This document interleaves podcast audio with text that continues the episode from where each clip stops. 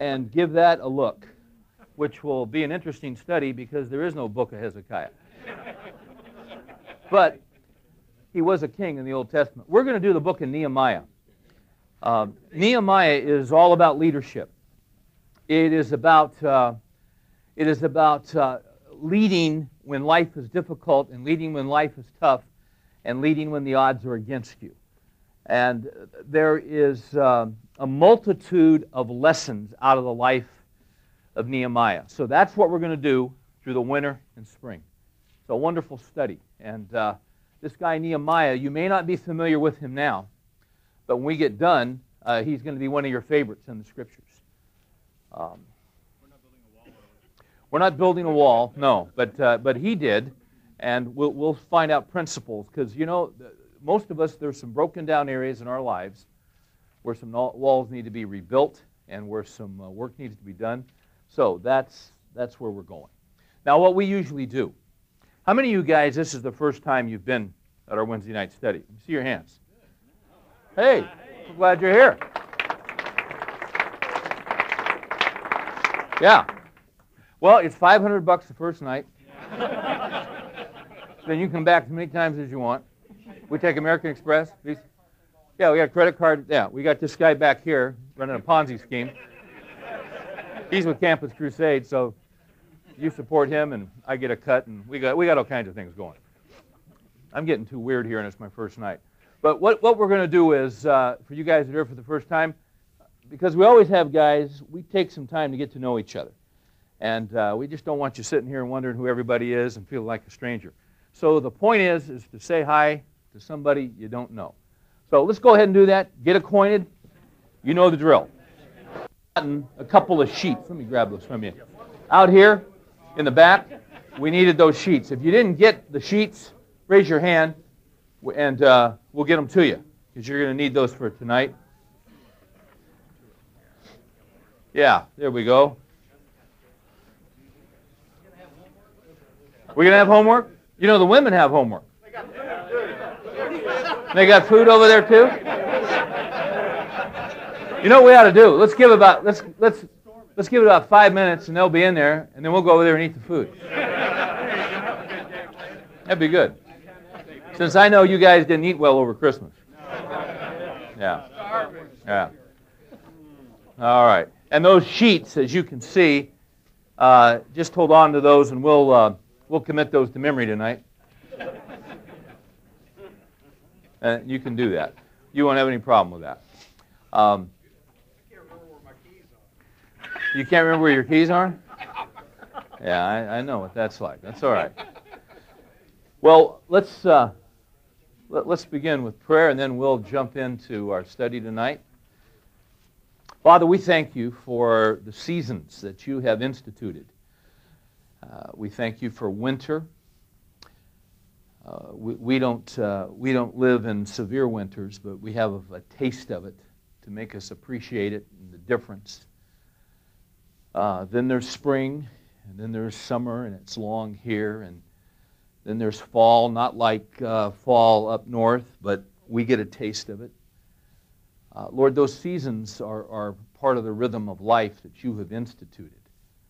Um, and you instituted those things back during creation. And there's the sun, and there's the moon. Uh, you created in, in six days, and you rested on the seventh. And here we are in another year, and this past one just flew. Uh, it didn't seem like twelve months. It seemed more like six months in that year.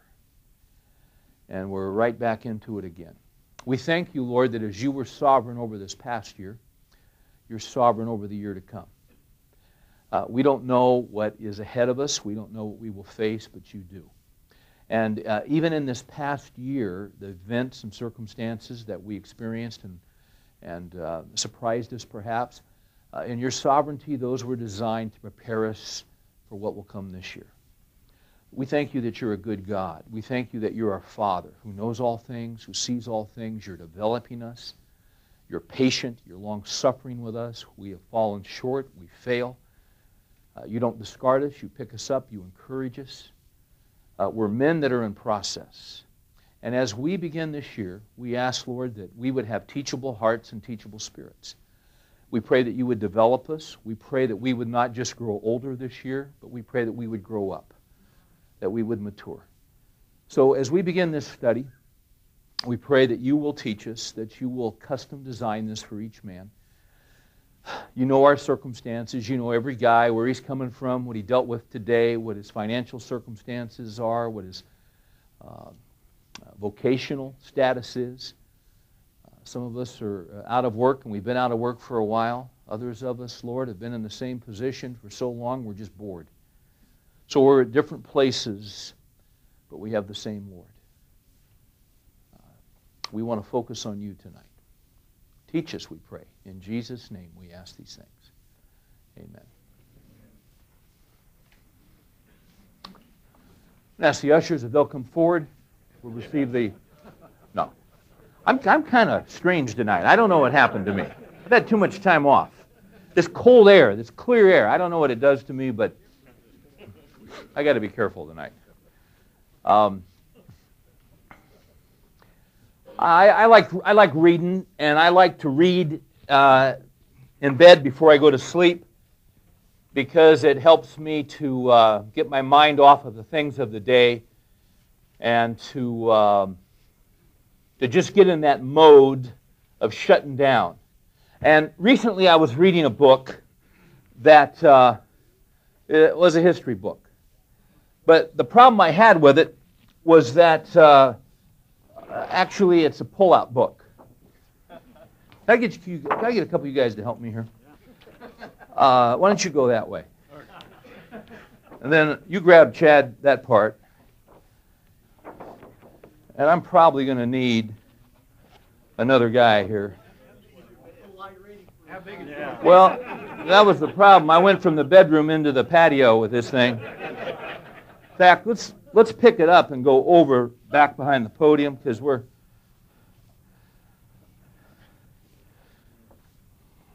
I think that's it. Well, what this is, is called the Wall Chart of World History. Uh, it was done in eighteen ninety by Professor, I forget his name, Edward Hall. And uh, this is a fascinating chart. It's designed to be put on a wall. But in essence, what he has done is that he has recorded history uh, from creation all the way through down to where we are today. Uh, it's been updated, and we have some twentieth century leaders, twenty-first century we're now in. You've got uh, Einstein, you've got Gandhi, you've got J F K, but it is a fascinating... Hey, hey, Jim, can you hold this in? And let me just kind of work through this thing. See, these handouts I gave you tonight, you thought those were tough. Uh, imagine committing something like this to memory. Um, you guys just help me here for a minute. Uh, one of the greatest football games, I didn't see this game, but I heard about it, was... Um, was one of the greatest playoff games ever. Uh, Babe Ruth was quarterback, and he was uh, in the fourth quarter. There were twenty seconds left. Uh, his team was down. He played for the New York Giants, and his team was down, and they were behind uh, the Ottawa Senators. And they were playing in this playoff game, and Michael Jordan ran a pass route, an out pattern, about eighteen yards. Babe Ruth hits him. Uh, he puts a juke on uh, Rod Laver, and, and he took it into the end zone and scored. Now, that's totally idiotic, because Babe Ruth didn't play football, and neither did Michael Jordan, and the Ottawa Senators are a hockey team, and Rod Laver was a tennis player. Uh, that's mixing up your sports history. We tend to mix up biblical history because we don't totally understand it. And there's a lot of biblical history. Uh, and it's kind of a mystery to us because we're not sure where everything goes. Uh, tonight, as we begin our study of Nehemiah, we're going to do an overview uh, because we need to understand that Babe Ruth didn't play football and that Michael Jordan isn't a wide receiver. Only we need to understand that biblically and understand how things work and understand that there's a flow of history. Now, there's no way we can handle all this here tonight. But I will say this to you. Right here is Jesus Christ on the cross. That's the, uh, that's the central focus um, of, of history. We, we focus on the cross. We're down here, historically. We look back to what Jesus did on the cross. But Abraham and Isaac and Jacob looked ahead to a Redeemer who would come one day. Now, these guys can't stand here and hold this for the next hour. So I'm going to let you guys just fold it up. And um, we're going to turn to our chart. Because I want us to understand historically an overview before we jump into Nehemiah. And there's a reason we want to understand historically the overview. Uh, you should have a sheet. Thanks, Jim. You should have a sheet that says an overview of Old Testament history. Uh, there are great charts in the Bible Knowledge Commentary that was published by the faculty at Dallas Seminary. And these charts come uh, from that volume. If you don't have the Old and New Testament, uh, it's just essential for your own Bible study. Uh, an overview of Old Testament history. Let's start, let's start, uh, we're two, what year is this, two thousand three? All right, so we're two thousand three, we're two thousand years after Christ. Uh, to really get our framework and to get our focus, we want to begin with a guy named Abraham. Now, in Genesis one through eleven, Genesis is the first book of the Bible. In Genesis one through eleven, you've got uh, the creation of the world, you've got Adam and Eve, um, you've got um, you've got Cain, you've got Abel, uh, you've got Noah, you've got the flood. Uh, you've got uh, the Tower of Babel. Uh, in essence, in Genesis one through eleven, God's dealing with the whole world. But beginning with Genesis twelve, God starts to deal with one man, a guy named Abraham. Uh, Matt, why don't you stand up here? You, you'll be Abraham, okay? We're just kind of kind of run through this. Now, Abraham shows up about two thousand years before Christ. All right, then Abraham has a son. He has actually two sons. Who are his two sons? Who is it? All right, Isaac and Ishmael. Ishmael was the first one that wasn't the child of promise. Uh, but then Isaac shows up, and then Isaac had a son by the name of what? Jacob. Okay. Then Jacob had twelve sons who became the twelve tribes of Israel, uh, one of which was Joseph. Uh, Joseph is sold into slavery by his brothers. He uh, is in Egypt. He's in slavery. The whole world's going to go into famine. Uh, he's in a dungeon. You know the story about Joseph. Uh, but God raises him up in a remarkable way to become the number two man in all of Egypt. So then Joseph, uh, when this famine hits, is administrating all this food. His brothers show up, bring the father, and I'm just highlighting the story. He moves them up, after scaring them a little bit, he moves them up, settles them in the land of Goshen, which was a suburban of Egypt, and uh, they're living there. They're the twelve tribes of Israel. They're there about four hundred years. And then a Pharaoh arose who didn't know Joseph, the scripture says, and he enslaves these people. They got a tough life. Um, I need a Joseph. All right, so we got Joseph right here. And then Moses shows up. And uh, Moses is uh, born at a time when Pharaoh was saying, no little boys, any boys that are born in Israel are going to be uh, thrown into the Nile. Uh, it's a terrible time to have a son. You know, a lot of times people say, you know, this is no time to bring a child into the world. You ever heard that? You know, it's never a good time to bring a child into the world. Because the world is always in sin. And the world is always fallen. The world is always broken. Uh, if Christian people don't have children, then the world is really in trouble. Because we're called to be salt and light. And we're called to raise children in the fear and admonition of the Lord. We're, we're called to raise children and teach them the truth so they can be salt and light and make a difference in the culture. Moses was born at a really bad time. Uh, God protected him. Uh, at the age of three months, he was discovered by Pharaoh's daughter. He winds up living in Pharaoh's household. Uh, his uh, mother is his nursemaid. It's an amazing story. Uh, so he grows up uh, really in line to be head of Egypt himself. Uh, but he realizes he's not there for his own well-being and for his own pleasure. And at the age of forty, he decides he sees all of his people, and they're in slavery. And they live a, a horrific life. And he decides, you know what, I'm, God put me here to help them. I'm the only guy in a position to set them free. So what did he do? He tried to pull off the Exodus by himself. He saw uh, one of his cousins being beat up by an Egyptian guard. He steps in, kills the guy. He thought his people would understand that, that he was their deliverer, but they didn't understand. And suddenly he's on the run for his life. He runs to a place called Midian. He's there forty years. His hopes, dreams are dashed. He had a great opportunity. He blew it.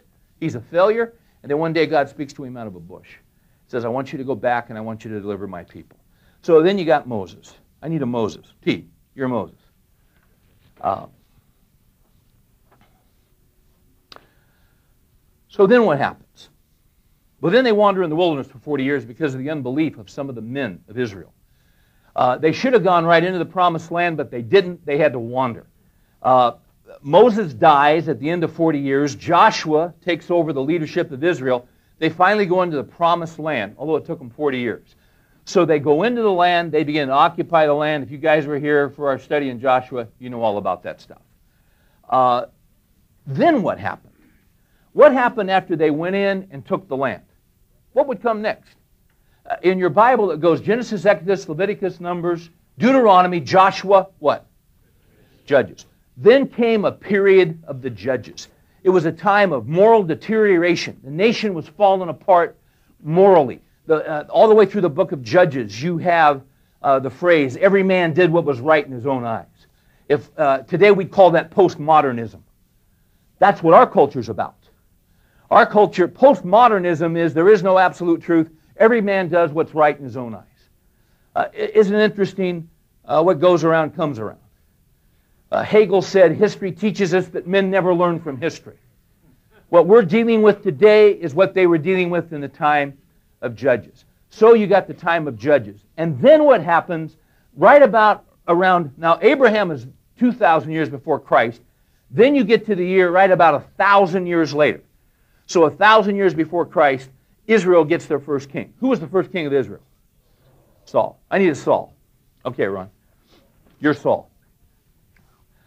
Uh, Saul was the first king of Israel. He was a, uh, a good-looking guy. Yeah. Yeah, that'll work.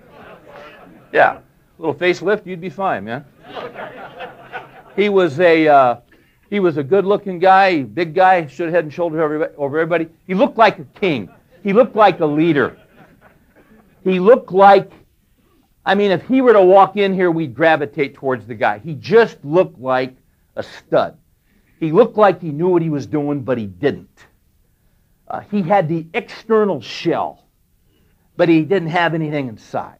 Every time he had a, a test of his leadership, um, he, he blew it. He's what I call a synthetic leader. Uh, he didn't have a heart for God. Um, synthetic leaders look good on the outside, but they don't have what it takes inside. Um, they might say in Texas, big hat, no cattle. He looked the part, but he didn't have it. That was Saul. Uh, after, after dealing with Saul and, and Saul's disobedience, God gets another king, a guy by the name of David. David was a man, the Bible says, who was a man after God's own what? After the heart of God. David wasn't perfect. David wasn't without his flaws, but David loved God, and he loved God deeply. So, so, you got Saul, then you got David. After David, David rules and reigns for forty years. Then he has a son who takes over for him by the name of Solomon. Solomon asks God to give him wisdom. God gives him wisdom. He's the wisest man on the face of the earth. Not only does God give him wisdom, but because he didn't ask for riches, God gave him riches. Uh, what, uh, what Solomon does is that Solomon, uh, his, his dad, had, had begun the process of getting ready to build the temple and kind of doing the general contracting and getting all the construction guys and the lumber guys all together so that Solomon could take off. David wanted to build the temple, but God wouldn't let him because he was a man of bloodshed. So he dies, that goes to Solomon, and Solomon's going to build this temple that was unbelievable. So he builds it. Um, but his heart begins to wander from God because he goes after foreign women. He, uh, you know, his dad, his dad had more than one wife. Deuteronomy seventeen seventeen said that the king of Israel was not to multiply wives. He was not to have more than one wife. Well, David violated that. Uh, and you know how sons always try to outdo fathers. Uh, Old Testament scholars, there's, there's some question about how many wives David actually had, somewhere between eight to twelve. Solomon comes along, and Solomon has seven hundred wives and three hundred concubines. I mean, this guy was exhausted. That's a lot of women, but that's how many he had. Uh, Solomon was one of those guys who started strong, but he didn't finish strong. It's one of those sobering, one of the sobering things about reading the Old Testament is how many men started strong who didn't finish strong. And you know what's interesting? The guys who tended to fail, they failed in the second half of life. How many of you guys are thirty-five or above? Raise your hand. You're high risk. You're high risk because you're in the second half of life. That's when most guys tend to make serious flaws spiritually, because you've been walking with Christ a long time, and we begin to get uh, confident, and we begin to get secure, and we think we're okay. That's when the enemy strikes. That's when he uh, will, will prepare an ambush for us. So we've got to be on our guard. So you've got Saul, David, you got Solomon. First three kings. Now, what happens is Solomon dies, and his son, by chance, anybody know who follows him? Which son? Rehoboam. Rehoboam follows his dad. Rehoboam um, Couldn't have, couldn't have got off on a worse start. Because in order to show people how tough and how strong he was, he decided he was going to put a tax on them that was just absolutely stifling. And the people said, hey, you, you can't do this. This isn't going to work. And he basically said, hey, listen, you think my dad was tough? You ain't seen nothing yet. And, and his counselors were a bunch of young guys who didn't know what they were doing. And it was such a bad move that there was rebellion. And what happened was when Rehoboam made that move on the taxes, people couldn't stand it, and the nation actually had a, had a rebellion, and there was a guy by the name of Jeroboam who rose up and who challenged, and, and what happened was there was a, basically a civil war, and the nation split. That's what happened. I'm going to let you guys sit down. Thanks, appreciate it. So but don't forget these guys. Started with Abraham two thousand years before, then at the one thousand years we've got Saul, then you've got David, then you've got Solomon, then you've got Rehoboam, but then what's going to happen is the nation is going to split. Now this is a big deal, and you kind of want to get you want to get this in your head. So right after Solomon, his son takes the throne, and now the nation is going to split into the northern kingdom and into the southern kingdom. Ten tribes go north, and they're called Israel. The tribe that stays in um, in the south, which is called Judah, is basically Judah and Benjamin. So you got the nation divided as we divided between North and South in the Civil War. This was a huge deal. Uh, this was never this was never the plan. Israel was to be was to be united, but uh, these were spiritual issues that divided the two nations. So you've got Israel in the north, you've got Judah in the south. Now, if you track on your sheet, you're going to follow this, and here's what you're going to see.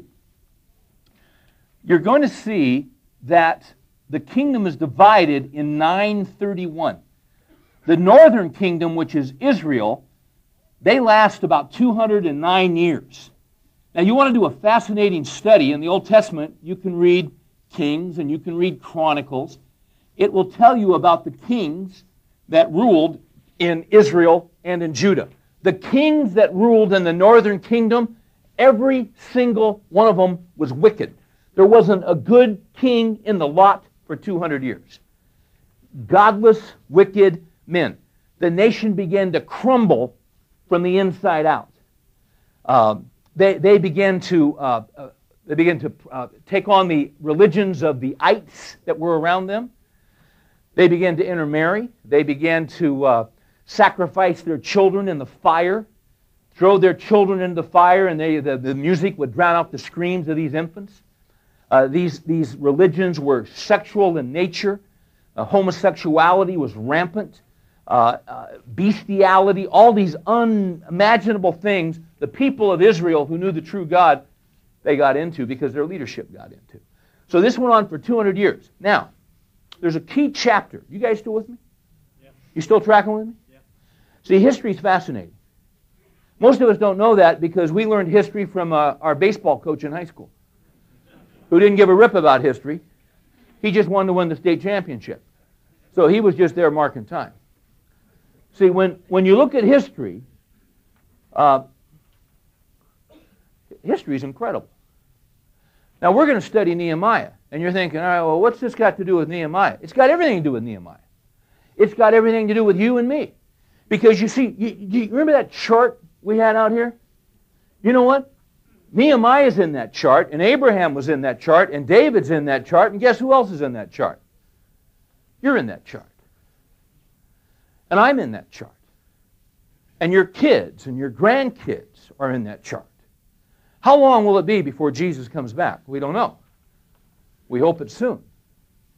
But it could be fifty years, it could be tonight, it could be another five hundred years. We don't know. We're in that chart. And it's all interconnected. And it's all tied together. Now, let me just kind of time out here real quick. In Deuteronomy twenty-eight, back during the time of Moses, God said to the men of Israel, and Deuteronomy twenty-eight is a pivotal chapter. He said to the men of Israel, if you obey me, if you love me, I'll bless you beyond your wildest dreams. I'll give you cities you didn't build. I'll give you orchards you didn't plant. I'll give you uh, cisterns you didn't dig. I mean, God was going to pull up a dump truck and dump His favor and goodness and kindness on these guys. He promised it to them. That's the first part of Deuteronomy twenty-eight. The second part of Deuteronomy twenty-eight, He says, but if you don't obey me, I'll curse you. And those curses will send a shiver down your spine to read them. A horrible list of things that God would do to them if they disobeyed. And you know what these guys basically chose to do? They chose to disobey God.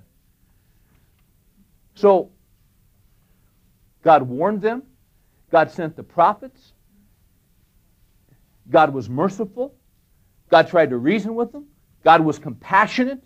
God showed His grace. Um, and they stiffed Him. Just, just, like a, a, just like a running back on a sweep going around, a linebacker comes up and boom, just shivers the sucker right in the chops. That's what the men of Israel basically did to God, who loved them, who was their father. They just kept ignoring Him. They just kept stiffening Him right in the, right in the chin. So what happens is, in the northern kingdom, after two hundred nine years of wickedness, wickedness, wickedness, sacrificing babies, all this stuff, God sends a nation in by the name of Assyria. Assyria was the toughest nation in the world. They were the big dogs militarily. What Assyria loved to do when they conquer a city was they'd take the leaders and they'd cut off their heads, and then out in front in the city gates, they'd stack a pyramid of human heads of all the leaders of the, of the uh, city that they had just conquered. And they just keep them out there. Uh, people were afraid of the Assyrians. Well, God sent the Assyrians in to take the northern kingdom. And what was that, seven eighty-one that took place? What is it? Yeah, seven twenty-two. All right, seven twenty-two, that's when the northern kingdom went out of existence. Assyria took them over. Now, some of them made a run to go down to the southern kingdom, but the vast majority of them were taken over by Assyria, and they basically came to an end. Now, the southern kingdom is still moving, and they're still going along. And what happens in the southern kingdom was mostly bad kings, but every once in a while you get a good king. Every once in a while. Um, Not a lot of good kings, but here and there you get a good king. Uh, you'd have Asa, you'd have uh, uh, Amaziah, It was said of Amaziah that he did what was right, that uh, Amaziah loved the Lord, but not with a whole heart. Even Amaziah had some issues, you see. And, and, and so historically, you got some good kings, you got some bad kings. You'll have a good king, Hezekiah. Then he has a son named Manasseh, who was the worst king. And then uh, he had a son that was terrible, but then he had a son by the name of Josiah, who was the greatest king who ever lived, because it was love for God. Well, basically, the southern kingdom lasts longer than the northern kingdom. But what happens is, in five eighty-six, Babylon comes in, and they take the southern kingdom, Judah. And they head to Babylon, eight hundred miles away. Now, this is where Daniel comes in. This is where Shadrach, Meshach, Abednego, that, that, that would be their Babylonians' names. You know, when we read the book of Daniel, these guys were young teenage guys whose lives were completely uh, demolished because they lived in Jerusalem, they're Jews, and suddenly the Babylonians come in and they're taken off to get a new language, a new culture, to get a new education, to get new names.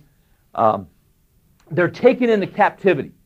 Now, how long are they in captivity? They're in captivity in Babylon for seventy years.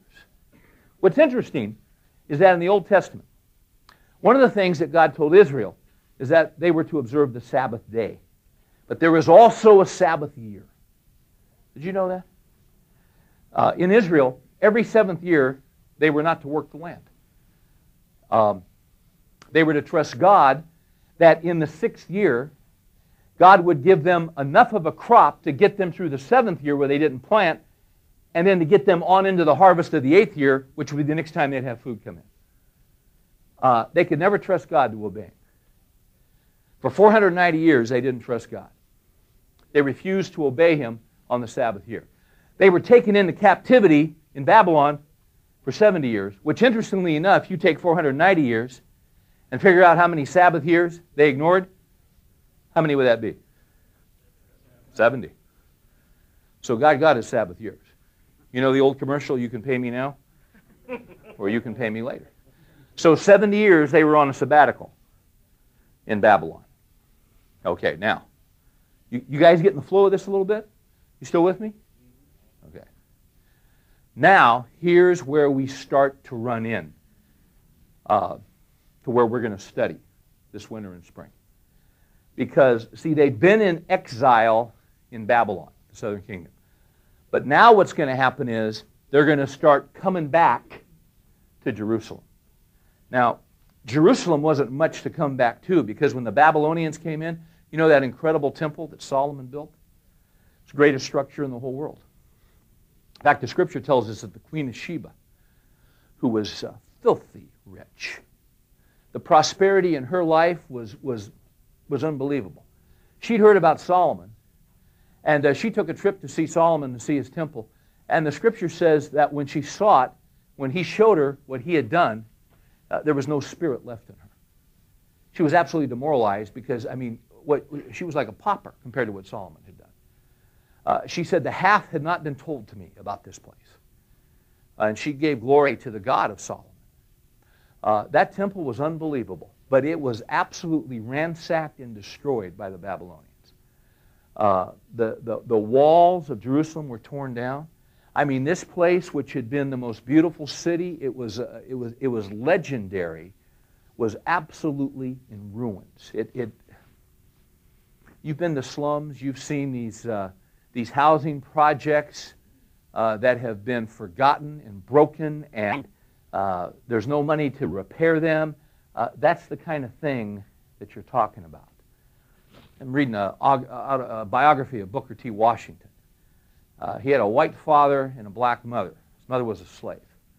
And uh, where they lived, this little town in which they lived, uh, the thing he always remembered about it was the stench. It was, uh, he had to work in salt pits as a kid. And the, the stench of that town and the stench of the open sewers, as, as long as he lived and all the amazing things that that man did uh, for, his, for his people, and the education that he brought them, and, and the faith that was based in Jesus Christ, as long as he lived, he never forgot the stench of that broken down uh, town that he lived in. That's the way Jerusalem was. This is where, this is where God begins to do something, and he begins to send a remnant back to Jerusalem, and this is where Nehemiah comes in. In fact, there are a couple books that come into play here. You got Ezra, and you got Nehemiah. You've also got the book of Esther that's tied in here. Now, get your chart, uh, get that other chart if you would. Um, the one that says the, the three returns from exile. You see that chart?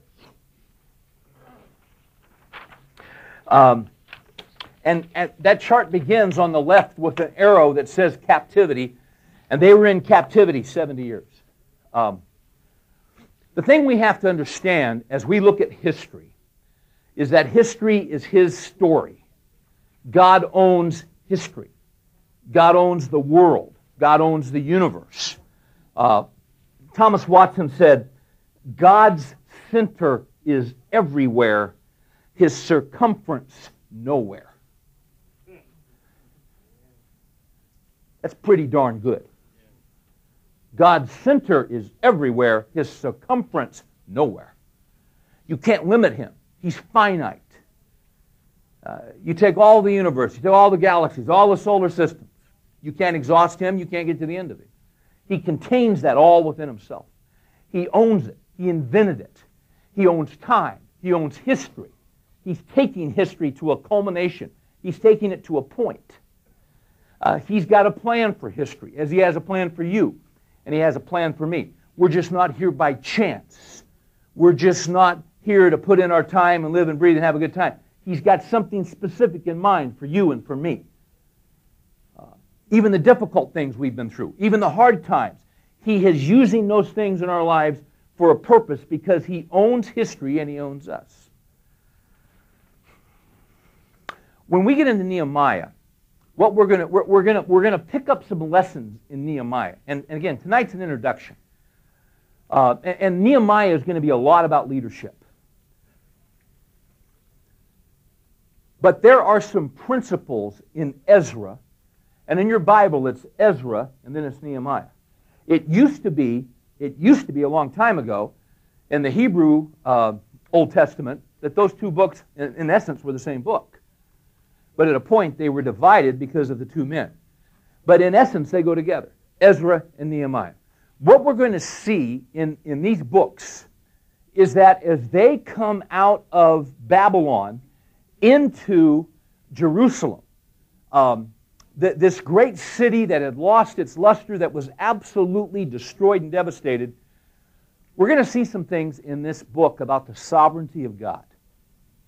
Um, You know, in a sense, the Bible is about the sovereignty of God. The Bible is about the fact that God is big and we're not. The Bible is about the fact that God is the creator and we're the creatures.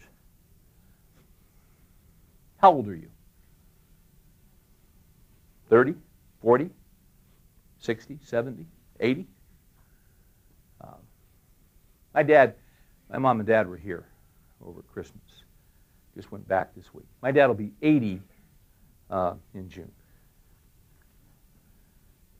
eighty's a, that, that's a good stretch, and he's hoping to have more. And and he's in pretty good shape. So eighty. Uh, you know, um, certain things were true before you existed. You aware of that? Certain things were true before your grandfather existed, before your great-grandfather. Certain true things were true before Alexander the Great existed. What I'm saying is that God has always been. God has always been there. One of the things about Christianity is that uh, we talk about Jesus and who Jesus is. Uh, the Apostles' Creed tells us about God the Father, God the Son, and God the Spirit. Steve Green uh, sings a song based on the Apostles' Creed. And he talks about Jesus. Um, gosh, I just lost the line. Um, Jesus, he says, existing uncreated before the world began. Did you catch that? existing uncreated. Well, where, where'd God come from? You ever think about that when you were a kid? Where'd God come from? You ever have your, your kids ask, hey, Dad, where, where'd God come from? He's always been. Yeah. And in my mind, I'd always try, okay, and I'd think back as far as I could. Okay, he's always been, he's always been, he's always been. But where'd he come from? Well, he's always been. Existing uncreated. That can't be. Yes, it can. He's God. He's not a... So God is sovereign. God is in charge. God is running the show. Uh, as R C Sproul has said, in God's universe, there's not one maverick molecule. Ephesians one eleven says he upholds all things by the word of his power. I want to give you some shot. And you say, well, we're not even in Nehemiah yet. Yeah, but we're getting close. Uh, you can turn there if you'd like. In fact, turn to Ezra. Now, I'm going to give you a few minutes to find this stuff. Because uh, we're not, if you're, if you can find Psalms kind of in the middle of the Old Testament, go left. All right? If you get to Chronicles, you're too far, go back to the right. And you're going to come to, uh, you're going to find Ezra. And then you're going to find Nehemiah. Um,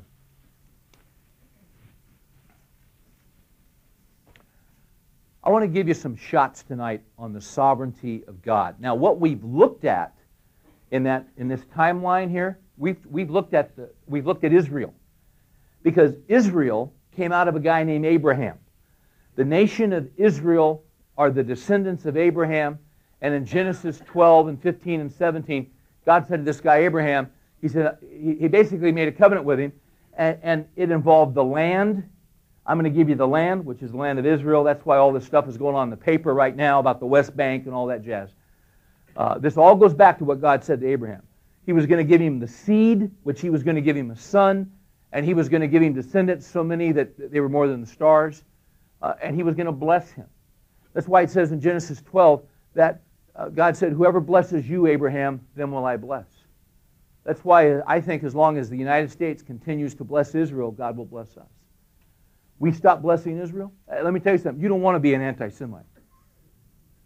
A lot of people associate anti-Semitism with Christianity. Christianity has nothing to do with anti-Semitism. Jesus Christ was a Jew. You're an anti-Semite and you're a Christian. You're against your Lord and Savior. There's something wrong with you. There's something not computing. God has a plan for Israel. They're the descendants of Abraham. Um, my first point is this. And by the way, Nehemiah was a Jew. So as we get ready to study Nehemiah, we got to understand, here's my first point, is that God is sovereign over Israel. All right, now, Israel was in captivity. And if you see your chart, there's an arrow there that says captivity, seventy years. They were in Babylon. Well, here's what happened. And once again, I ask, are you guys still with me? All right, so Babylon took over Israel. Babylon were the big boys on the block. But then a new guy came up the road, and he got tougher and he got stronger. No matter how tough you are, there's always somebody who's tougher. You know, there's nobody who can take Sonny Liston. You guys are old enough, you remember that. You saw that picture of him in Sports Illustrated. There's no way Cassius Clay could take that sucker. Well, he took him. There's no way anybody can take Tyson. He'll bite you to death. But he's been taken a number of times now. And that's just the way it goes. Nobody can take Joe Louis. Well, somebody took Louis. There's always somebody coming down the road. The Babylonians were the big boys on the block. Before them, there were the Assyrians. But now there's a guy who shows up, and he comes in, and he takes the Babylonians, and this guy's name is Cyrus. Now, you know what's wild? When I say God is sovereign over Israel, uh, turn with me to Isaiah chapter, I think it's forty-three. You know, there's this, we've talked about this some, there's this teaching going around evangelical circles now called open theism. And open theism teaches that God doesn't know the future. We're not sure where they got that because they didn't get it from the Bible. But that's what, um, that's what uh, open theists teach. They're really not concerned about what the Bible says. They just want to come up with their own theology and make God fit what's comfortable for them. Uh, in Isaiah chapter forty-four, actually, I'm sorry, in verse twenty-eight, the prophet Isaiah says, and, and this is God. If you look at verse twenty-four, it says, "Thus says the Lord." And then down in twenty-eight, it says, "It is I, the Lord, who says of Cyrus,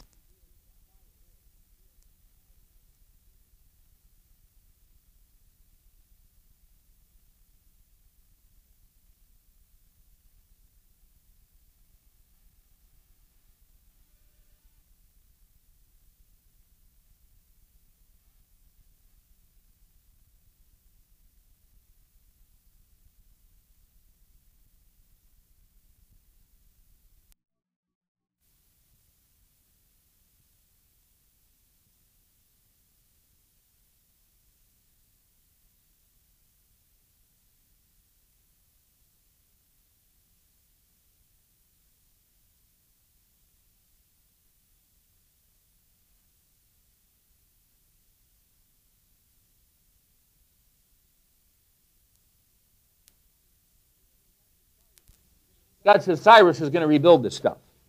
Verse forty-five says, "Thus says the Lord to Cyrus, his anointed." That, that term literally is Messiah. Not meaning he's the Messiah of Israel, but that he was going to function as at a certain period of time as a Savior. He was going to do something for the nation of Israel. Uh, go down uh, to, verse, um, to verse thirteen. Speaking of Cyrus, he says, "I have aroused him in righteousness. I will make all his ways smooth. He will build my city and will let my exiles go free without any payment or reward, says the Lord of hosts." So God says, this is what I'm going to do with Cyrus. You know what's interesting about this? Cyrus wasn't born yet. Cyrus wouldn't show up for one hundred fifty years. So don't tell me God doesn't know the future. God said there's going to be a king that's going to show up by the name of Cyrus one hundred fifty years from now. He's going to be the one that's going to deliver my people out of Babylon and send them back to rebuild Jerusalem. Go to Second Chronicles twenty-eight. That's back to your left. That's just prior to uh, that's just prior to Ezra. Actually, it's Second Chronicles thirty-six.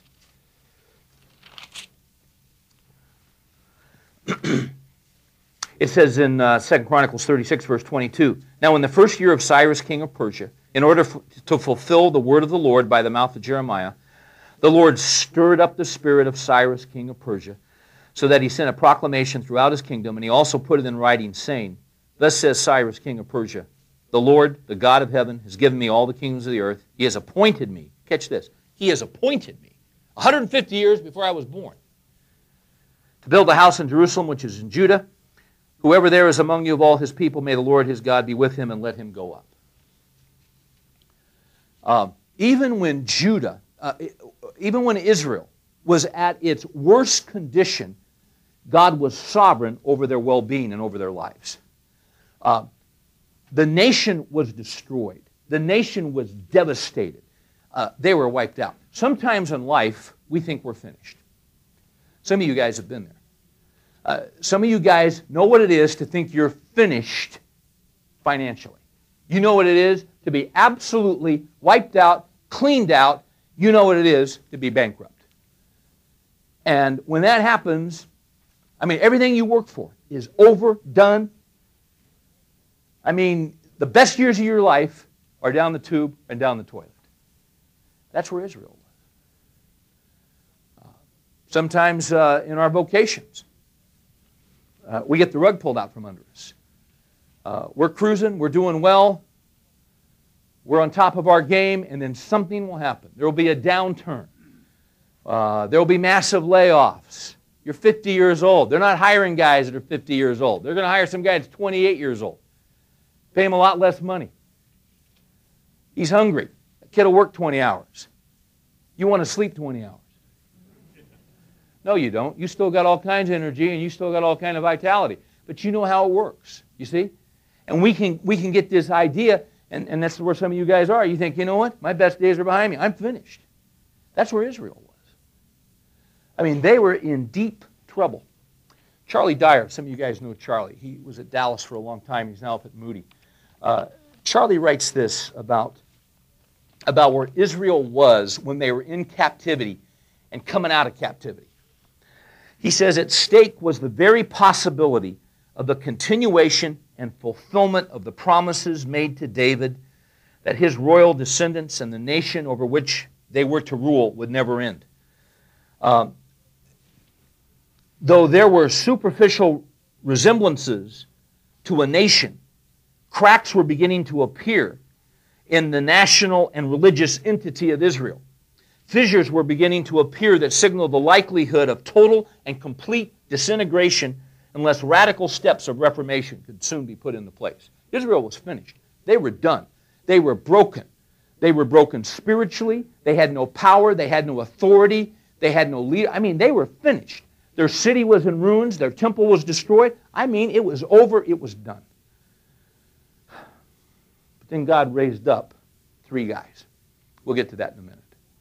So my first point is God is sovereign over nations because they were in Babylon.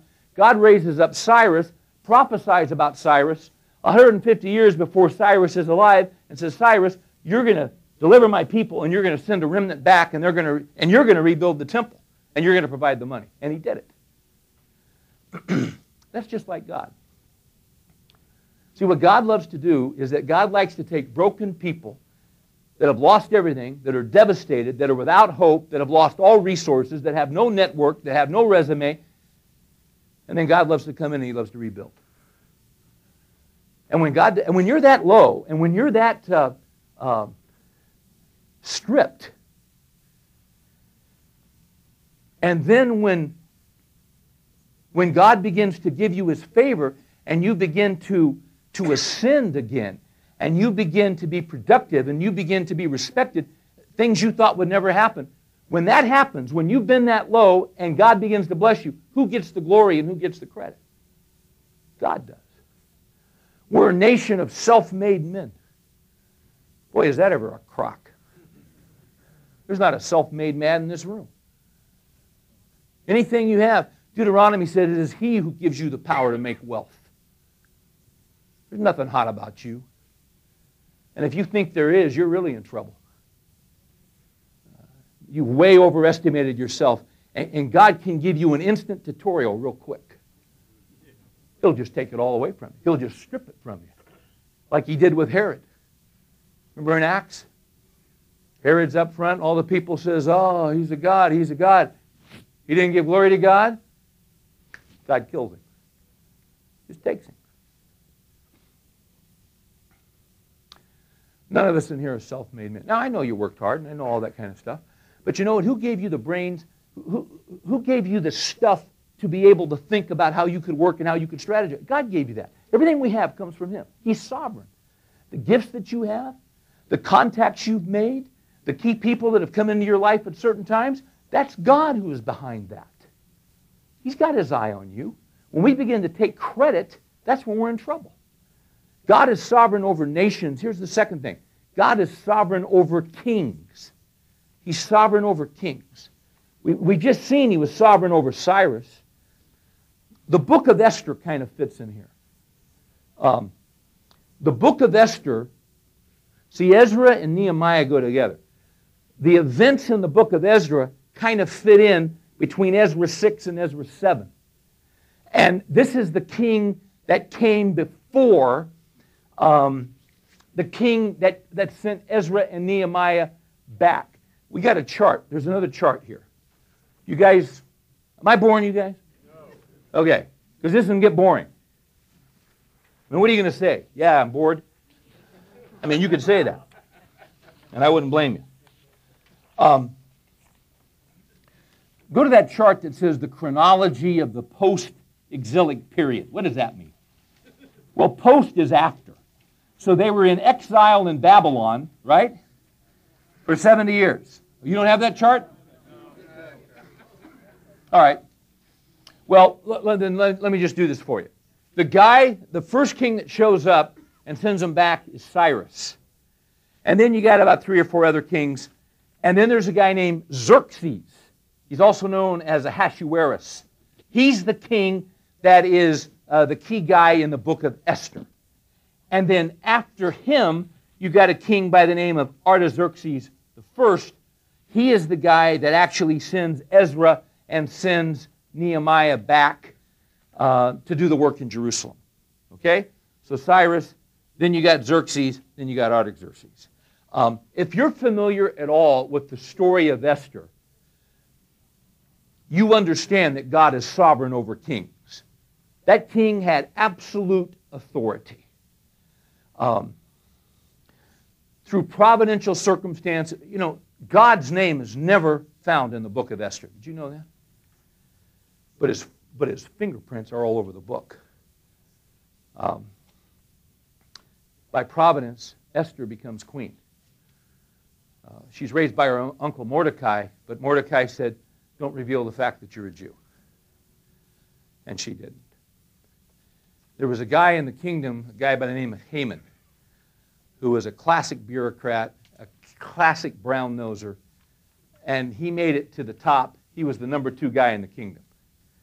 Uh, and he loved being, he, he loved it. He loved the limo, he loved the Learjet, he loved the whole thing. And uh, he was a big man. And whenever he walked through the streets, people would bow. Everybody would bow to him except Mordecai, Esther's uncle. And it hacked him off. And he found out that Mordecai was a Jew. And he was going to get this sucker. And so he trumps up this legislation, and he gets with Daschle, and he gets with Gephardt and all these guys. And, and they, they get this deal going. And they decide, uh, that's in the Hebrew, of course. And they decide they're going to do this legislation that basically is going to take care of the... And I shouldn't say that because it was going to exterminate the Jews, and that's... Anyway, I, I crossed a line there. I shouldn't have said that. But these guys, these bureaucrats, and however that system worked, these guys devised a law to not only exterminate, to get rid of Mordecai, but to get rid of all the Jews all over the world. Um, so this is a crisis deal. Uh, Mordecai gets word to Esther of what's going on. And uh, her life's on the line because she's a Jewess. And Mordecai reminds her of some things that, uh, that she's not there by accident, uh, that she was raised up for such a time as this. And she said, well, if I perish, I perish. Because she, she could talk to the king, but if she went into the king without being summoned and it displeased him, she could die. Anyway, she pulls off this deal where she's going to have a banquet. She goes into the king. He says, come on in. He grants her favor. What can I do? I'm going to throw a banquet. I'd like you to come and Haman. Haman can't believe his good luck. I mean, he's in tight. Nobody else except the king, queen, and him. I mean, he just can't believe it. He tells his wife about it and his friends, and they say, this is great. And, and by the way, Haman wouldn't bow to him after he was invited to the banquet. Hacked him off again. He mentioned it. They say, build the gallows and just hang that guy. That's what he does. Um, he builds the gallows. He, uh, the same night that he decides to build the gallows, the same night, the king can't sleep. Just by chance. There is no chance, is there? Uh-uh. There's no chance. Chance doesn't exist. Scripture says the king's heart is like channels of water in the hands of the Lord. He turns it whatever way he wishes. Uh, God controls kings and presidents and prime ministers. He controls them. Just like you control the water in your yard. No problem. No sweat. Isaiah says he raises them up, he sets them down. He blows on them and they wither. Talking about the rulers of the world. He has a dream. He can't sleep. Satellites out. What's he going to do? He says, bring in the royal records. So they bring, that's all you can do back then. You just read the records. And they're reading a section about where there was a plot to assassinate him. And guess who found out about it? Mordecai. Mordecai warns the F B I. They come in, say, hey, there's a plot. They arrest the guys. They take care of them. And he's hearing this. He goes, I, hey, he's man, I didn't know about it. He said, what did we ever do for Mordecai? We didn't do anything for him. He said, well, we need to do something for him. What should we do for Mordecai? I mean, that guy saved my life. Just then Haman walks in, by chance. And he goes, hey, Haman, let me ask you something. If there was somebody I really wanted to honor, if there was something I really wanted to go overboard for, I mean, I really wanted to take care of him. What the heck should I do? Haman, thinking he meant him. Who else would he want to honor except me? Haman says, you know what I'd do, King? I'd get a white horse. I'd get a stallion. I'd put him on it. I'd parade him through the streets. He said, man, that's a great idea. You go get Mordecai and put him on the horse, and you lead him through. I love that story. Kings, hey guys, kings have authority. Let me ask you something. Who's in authority over you that's against you? Somebody at work? You got a family issue somewhere?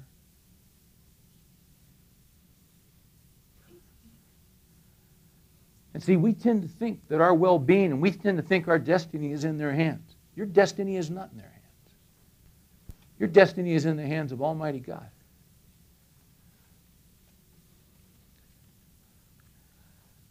First uh, pastorate that I had, little tiny church.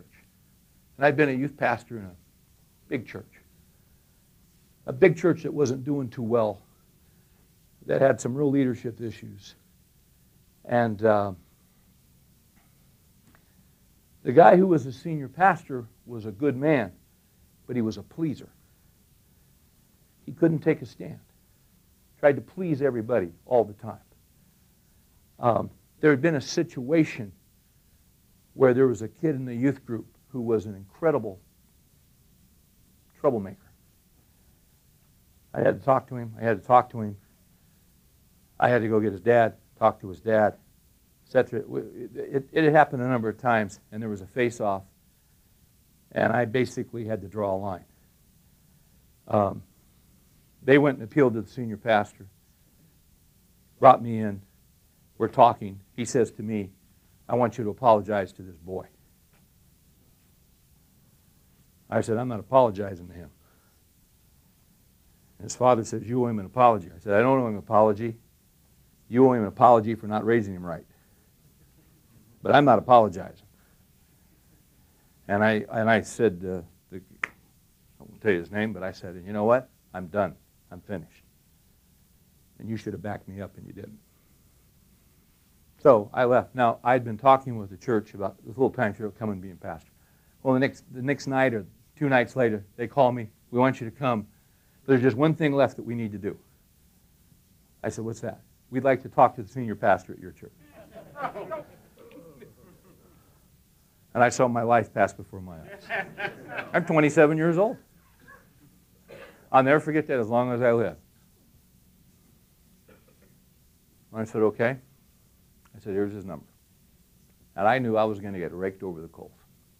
The guy said, I'll talk to him and I'll call you back. Hour went by. Two hours went by. Three hours went by. But this is not looking good. About a quarter to twelve, the phone rang. And it was the elder from this church that I was talking with. And he said, well, I talked with him and he told me this and this and this. And this, and this. And my spirits were sinking every time he said this. I thought, well, this is it. It's over. It's done. And then he said, but you know, none of that adds up to me. It makes no sense to me. He said, I can't follow his thinking and I can't follow his logic. He said, I, I, don't, I don't know the situation, but something's not right there. Uh, and I've talked to the other guys, and we'd like you to come as pastor.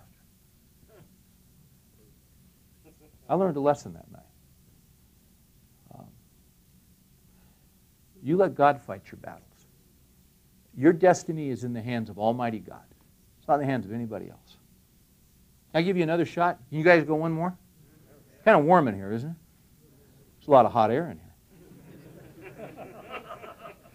But see, sometimes we think there are people in our lives that are going to make the final decision about where I'm going in life. No, they're not. God controls them. They're pawns in His hand. They will do what He instructs them to do, and they will do it thinking it's them all the time. And it is them. But see, He just directs them. The mind of man plans his way, but the Lord directs his steps. God is going to get you where He wants you to be. Now, I actually have four more points, but I'm not going to hit them all. So let me find, yeah. Here's a third one. In, in, in Nehemiah and in Ezra, we see the sovereignty of God over leaders. And I'm actually going to give you one more after this. The sovereignty of God over leaders. When Israel was at, at its lowest point, God had three men that he had been preparing. The nation was devastated. The talent pool was shot. Uh, the resources were gone. The credit rating was zip. Uh, the army was gone. The national treasury was gone. The, the economy. I mean, these guys had nothing. But you know, God is always in the process of making his leaders. Uh, there were three men that God used when it was time for them to get out of captivity and go back. The first guy, and he's mentioned in the early chapters of um, uh, Ezra, is a guy by the name of Zerubbabel. Okay? In the you can read about Zerubbabel in, uh, in Ezra. In Ezra chapter two, he was fifty thousand exiles, fifty thousand exiles back to Jerusalem, and what they did was they rebuilt the temple. So here is a man God had preserved. He lived through this difficult time in another country. Who knows what experiences he'd been through to prepare him for this leadership? Who knows what disappointments? Who knows what heartbreak? Because usually when God prepares a man for leadership, that's what the guy goes through. He goes through some disappointment. He goes through some hard times. He goes through the fire, because fire is what God uses to make a man and to make a leader. So the first guy is Zerubbabel, who's going to rebuild the temple. On your other chart, you got the one that says the three returns from exile? So you got Zerubbabel, who rebuilds the temple. Then you got a gap of fifty-seven years. And then you've got a guy named Ezra. What does Ezra do? Ezra goes in and reinstitutes the law, or the Word of God. Uh, the Word was central to the ministry of Ezra. Look, if you would, um, at Ezra chapter seven, verse ten. Because what he did, these people are going back. The nation's devastated. I'll tell you what happened after the exile. After they'd been in captivity for seventy years, um, it kind of cured them. Uh, it kind of cured them for a while of idolatry. Uh, they, they had taken the acid bath, and they had learned some things. In, in Ezra seven, we, we read about the, the ministry of Ezra and the law, or the Word of God.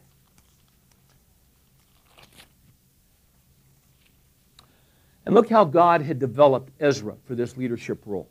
It says, "For Ezra had set his heart to study the law of the Lord, and to practice it, and to teach his statutes and ordinances in Israel." You know, there's men who teach the Word of God. But not every man who teaches the Word of God practices the Word of God. There's an incredible scandal going on in the Roman Catholic Church.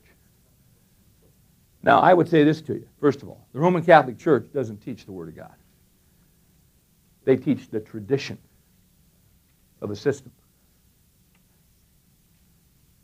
But there are huge integrity issues. People have been betrayed. People have been destroyed. Communities have been absolutely devastated by this sexual abuse, this, this, uh, this network of pedophiles in the name of religion. That's a stench in the nostrils of God. Now, there are evangelical churches where the Word of God is taught, but personally the one who teaches it doesn't practice it. See, Ezra, notice what Ezra did. Ezra Ezra set his heart to study the law of God and to practice it. There are two ways to teach.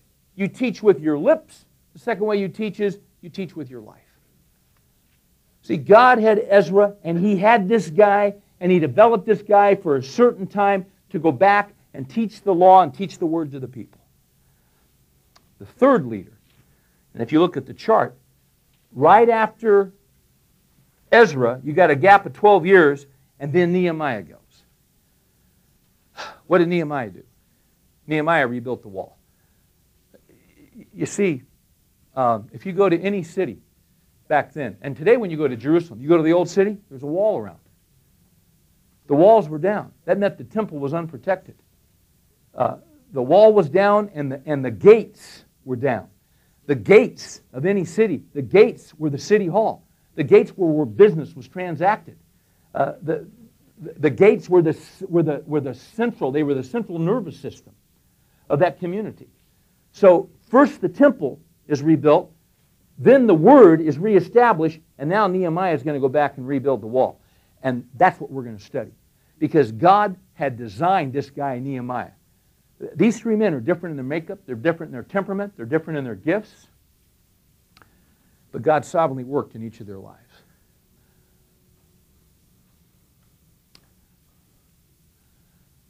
You know the interesting thing? Uh, these men were pretty obscure. This was not, uh, Israel's best days were behind them. You know, um, it's great to be a Fortune five hundred company. It's great to be a Fortune one hundred company. It's great to be respected and all that. But when, hey, it's just you and a small business, and you don't even have a receptionist, you got an answering machine that doesn't work half the time. See, that's kind of where Israel was. Israel used to be the top of the heap. Now they got an answering machine, they can't get to work half the time. That's where they are. These guys were men that had lived in obscurity. These men had not been successful. But they were men that had been through the fire and prepared by God to do a certain task at a certain time. Let me tell you something about God's plan, and I'll close with this. Sometimes we look at history and we see the big shots and we see the big guns. And sometimes we feel that we're insignificant, we're not important, we don't count. In God's plan, in God's purpose, Uh, uh, there are no extras. In, in, in God's plan and in God's purpose, uh, there are no bit players. God has something significant for you to do. He has something significant for me to do. He's designed us with something specific in mind. But along that path, there is going to be some tests. There are going to be some disappointments. There are going to be some seasons of difficulty that are designed to refine us and make us into the leaders that He wants us to be. We're going to learn a ton from Nehemiah. But we needed to understand where he fit. After Nehemiah is done, after he does his work, there's four hundred years of silence. God doesn't speak. And then guess who comes on the scene? John the Baptist, saying, "Prepare ye the way of the Lord." All these slots of history God has ordained. Nehemiah was a man for his time. We're living in these times. Why are we living in these times? God's got something for us to do. But He's not looking for synthetic leaders. He's looking for godly men. And that's our decision. I'm going to be at First Baptist this weekend. You know what I'm going to say to those guys? I'm going to say to them, basically this. At some point, I'm going to say to them, what you guys got to decide is this. Do you want to be a Baptist or do you want to be a man of God? Amen. That's the issue. I know a lot of guys that are Baptists that are men of God, and so do you. There's a whole bunch of them. We could name a bunch of them. A lot of Baptists who are men of God, but you know as well as I do, there's a whole bunch of Baptists that aren't men of God. Right? They're just Baptists. And that's not worth a hoot, just being a Baptist. That won't get you anywhere. The issue is being a man of God.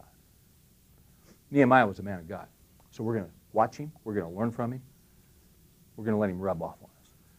You guys up for this? Okay. Now, if you'll take out your uh, piece of paper and a pen, we'll have a short quiz. I won't do that to you. Let's pray.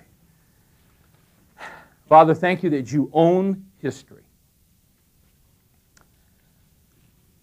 Um, we can study it. Uh, we can read what has occurred in the past. But the fact of the matter is we're the only ones that are making it today. We're the ones that are walking the earth today. Nehemiah isn't, Daniel isn't, Paul isn't, we are. uh, you've raised us up for such a time as this. And some of us, Lord, think that uh, perhaps what we're doing is not significant, that we don't count. Uh, you said in uh, Zechariah four that we're not to despise the days of small things. Every man goes through times when it's not exciting. Every man goes through times where he's not well known and where he's not successful. Things are small, things are insignificant, times where we're obscure, times where we wonder if we'll ever make a mark, times if we wonder if we will ever um, uh, make a contribution in the way that we hope to. Uh, uh, Nehemiah knew what that was like. Ezra knew what that was like. Zerubbabel knew what that was like. Some of us know what that is right now because that's right smack where we are. But Lord, you see those days of small things, and you see our attitudes, and you see our hearts, and you see our responses. Help us, Lord, to keep our integrity. Help us to be truthful. Help us not to be liars. Help us to be honest men. When no one's looking, may we be clean before you. May we not be double-minded, and may we not live two lives. May we not be any different with people than we are in private. Those are the kind of men that we want to be. Now, we've fallen short, and we come to you for forgiveness and for mercy and grace in Jesus Christ. Thank you, Lord, when our hearts are broken and we're genuinely repentant, you never turn us away. We come to you for cleansing and forgiveness. Encourage us this year. Make us better men, make us better leaders, we pray. That's our desire. In Jesus' name. Thanks, guys. We'll do this thing.